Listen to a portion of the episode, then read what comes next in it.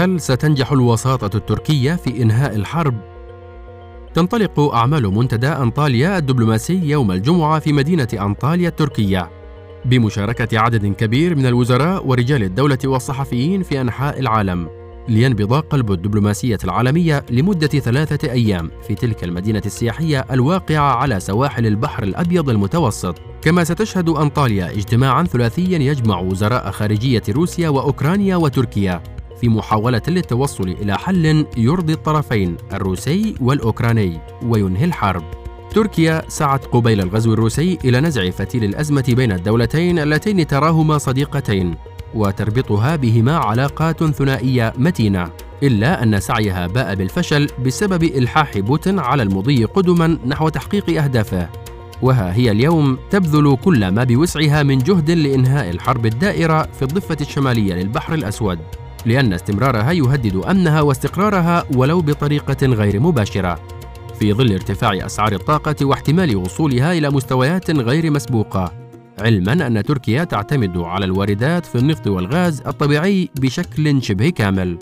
وأن ارتفاع أسعار الطاقة يعني ضربة قاسية لخططها الاقتصادية. رئيس الجمهورية التركي رجب طيب أردوغان بحث الأحد في اتصال هاتفي مع نظيره الروسي فلاديمير بوتين التوتر بين روسيا وأوكرانيا، ودعاه إلى إعلان عاجل لوقف إطلاق النار وفتح الممرات الإنسانية. وجاء في بيان الكرملين أن بوتين أبلغ أردوغان بأن إنهاء العملية العسكرية التي أطلقتها القوات الروسية في أوكرانيا مرهون بقبول كييف مطالب موسكو.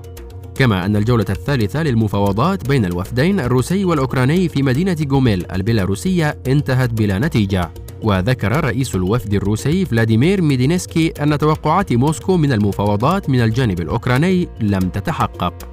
مطالب روسيا أعلنها المتحدث باسم الكرملين ديمتري بيسكوف الاثنين، وقال لوكالة رويترز للأنباء إن روسيا تطالب أوكرانيا بوقف العمليات العسكرية وتعديل دستورها لتكريس الحياد ورفض الانضمام إلى أي تكتل، والاعتراف بأن شبه جزيرة القرم أرض روسية، بالإضافة إلى الاعتراف بأن جمهوريتي دونيستك ولوغانسك الانفصاليتين دولتان مستقلتان، مضيفاً أن العملية العسكرية يمكن أن تتوقف في لحظة في حال قبلت كييف هذه الشروط.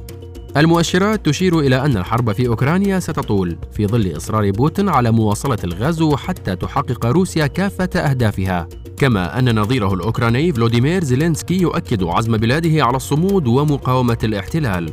وهناك عوامل أخرى تدل على أن احتمال انتهائها في مستقبل قريب ضئيل للغاية، كوصول آلاف من الأجانب المتطوعين للقتال إلى جانب الجيش الأوكراني ضد القوات الروسية، واستعداد روسيا لنقل مجموعات من المرتزقة السوريين إلى أوكرانيا لاستخدامهم في حرب الشوارع، إضافة إلى إرسال بعض الدول الغربية كمية كبيرة من المساعدات العسكرية المختلفة والصواريخ المضادة للدبابات والطائرات إلى أوكرانيا. روسيا أعلنت وقفاً مؤقتاً لإطلاق النار في خمس مدن أوكرانية لفتح ممرات آمنة من أجل إجلاء المدنيين، وإن بدت الممرات الآمنة في الوهلة الأولى كخطوة إنسانية، فإنها في ذات الوقت تعني تفريغ المدن من سكانها وتمهيداً لقصف تلك المدن بشكل عنيف في حال واجه الغزاة أدنى مقاومة فيها، كما تهيئ لتغير ديموغرافي لصالح المحتلين.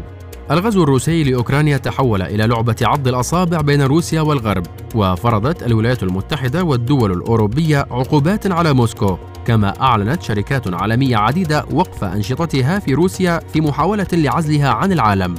وفي خطوة تستهدف الاقتصاد الروسي، أعلن الرئيس الأمريكي جو بايدن حظراً كاملاً على استيراد النفط والغاز والفحم من روسيا، ليرد الرئيس الروسي بحظر استيراد المنتجات والمواد الخام وتصديرها إلى خارج روسيا حتى نهاية العام الجاري. كما هددت موسكو بوقف ضخ الغاز الطبيعي إلى أوروبا، لتري الغرب أن يدها ليست فارغة وأنها تملك أوراقاً يمكن أن تجعل جميع دول العالم بما فيها الدول الأوروبية تعاني من تبعات العقوبات المفروضة عليها. تركيا تسعى جاهدة إلى وقف الحرب في أوكرانيا، إلا أن تطورات تسير حالياً باتجاه التصعيد. ومن المؤكد أن جمع وزيري خارجية الطرفين المتقاتلين في اجتماع ثلاثي بمدينة أنطاليا تشارك فيه أنقرة كوسيط نجاح للدبلوماسية التركية، بغض النظر عن النتائج التي ستخرج منه، إلا أنه من الأفضل ألا يرفع سقف التوقعات، لأن تركيا مهما كانت وسيطاً محايداً وأميناً فإنها ليست في موقع يمكن أن تضغط على الطرفين لتجبرهما على التنازل، وأن بوتين ما زال يبدو بعيداً عن فكرة التراجع عن تحقيق كافة أهدافه في أوكرانيا.